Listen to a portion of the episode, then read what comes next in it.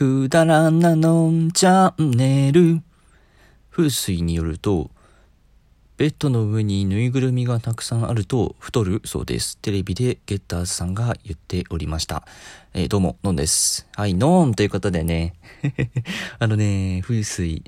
僕、あんまりね、興味はないんですけど、あんまりね、すごく信じてるわけではないんですけど、ちょっと北枕の方が疲れが取れるって言われたので、今日は北枕で寝ようと思っています。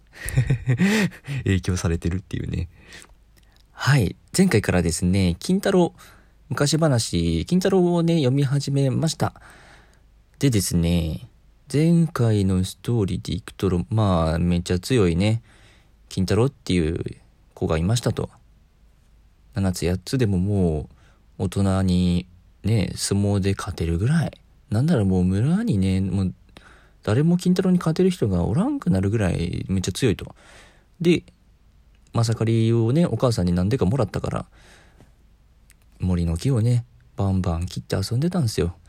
そしたら悪魔が怒ってね、おいなんじゃお前はと、金太郎にね、襲いかかりましたら、あの、帰り討ちにされまして、金太郎の家来に、ね、なったと。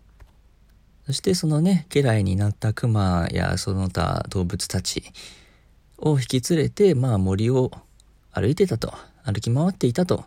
まあそんな感じでね、前回は終わりました。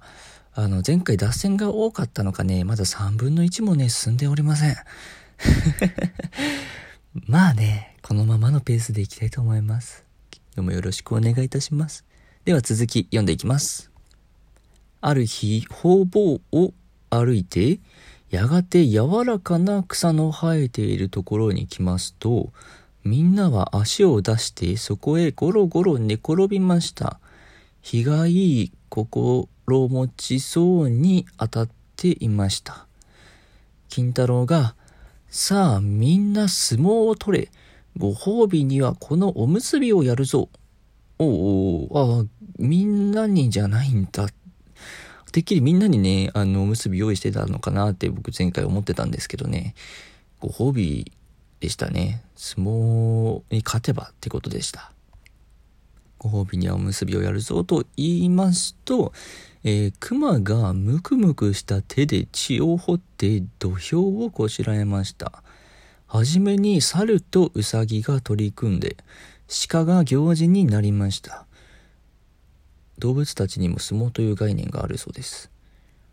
うさぎが猿の尻尾を捕まえて土俵の外へ持ち出そうとしますと猿が悔しがってむちゃくちゃにうさぎの長い耳を掴んで引っ張りましたからうさぎは痛がって手を離しましたそれで勝負がつかなくなってどちらもご褒美がもらえませんでした金太郎厳しいですね引き分けまあ引き分けはね相撲にとってはないもんですが、どちらにもご褒美をあげないと。続いて、今度、今度は、うさぎが行事になって鹿と熊が取り組みましたが、鹿はすぐ角ごと熊にひっくり返されてしまいました。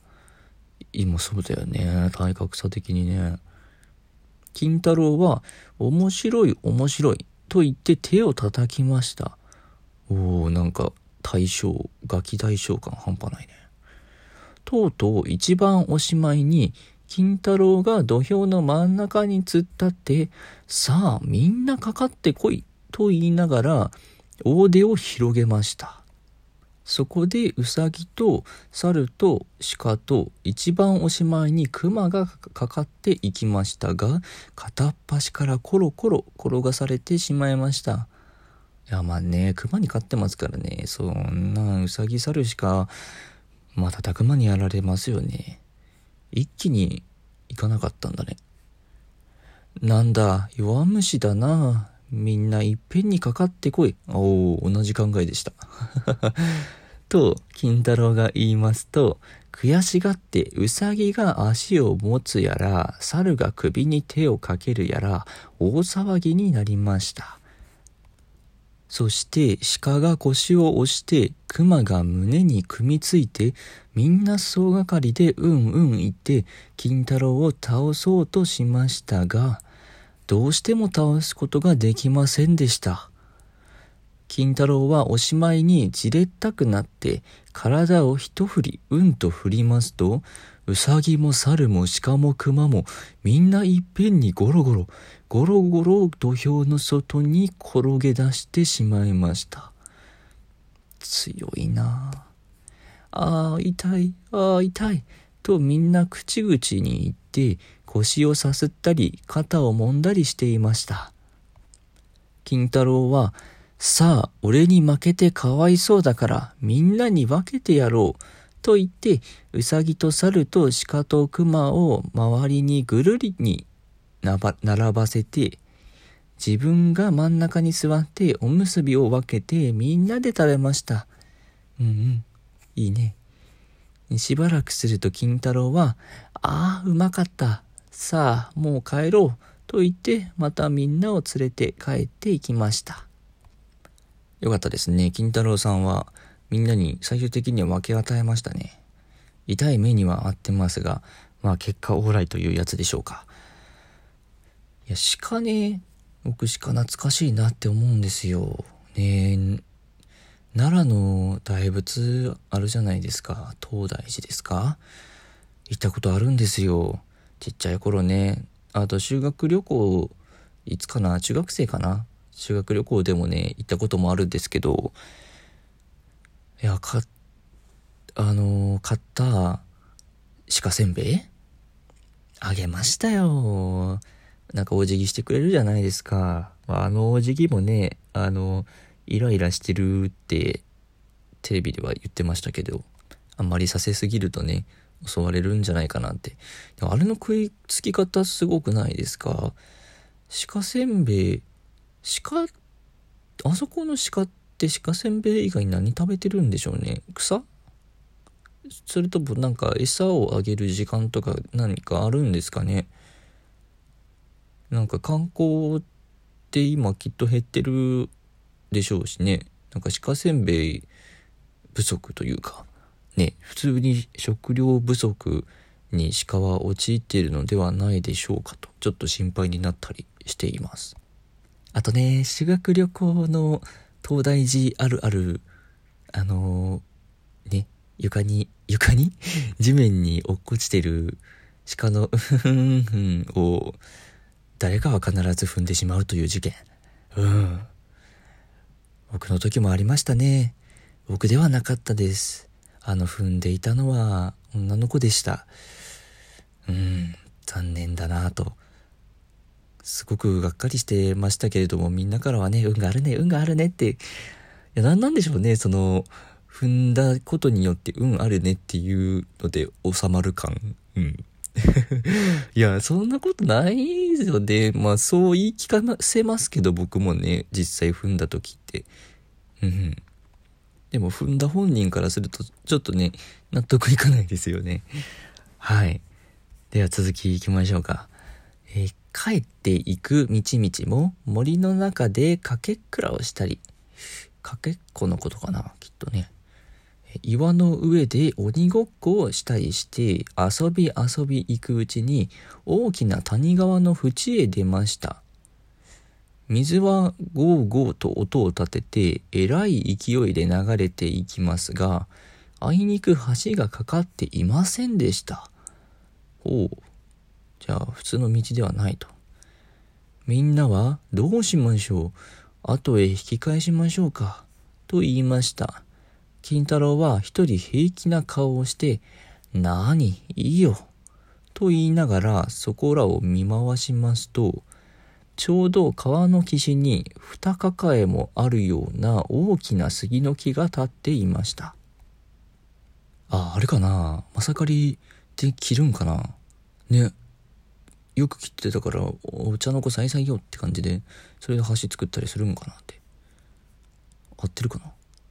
続き、えー、金太郎はまさかりを放り出して、あまさかり放り出してました。まさかり使わないんだ。外れたわ。えいきなり杉の木に両手をかけました。うん。そして、2、3度ぐんぐん押したと思うと、メリメリとひどい音がして、木は川の上にどっさりと倒れかかって、立派な橋ができました。お、木で橋を作るっていうところは合ってましたね。イエーイ。いやー、押し倒しましたよ。抜くとかでもないんですね。2、3度押したら木が倒れる。しかも二回りの杉の木。ほう。なん、実際何キロぐらいの力があったらそれってできるんでしょうかね？調べ、どうやったら調べ調べられるんだろう？なんかそういうくらくだらない検証してる方いないかな？金太郎はまたまさかりを肩に担いで酒に立って渡っていきました。みんなは顔を見合わせて天然に偉い力だなと囁き合いながらついていきましたと。うん。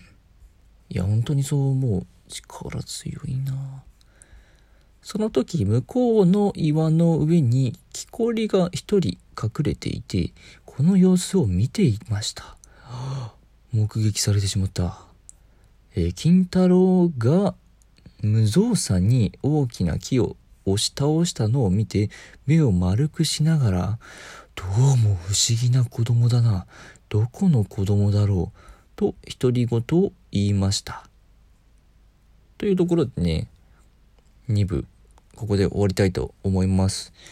いやーいかつい子供がいたもんですよ。金太郎ってこういうストーリーなんですね。全然僕知らないです。はい。皆様もあの初めてかもわかりませんがこういうストーリーもあるよっていう感じで今日も終わっていきたいと思います。ありがとうございました。どうも。のんでした。またね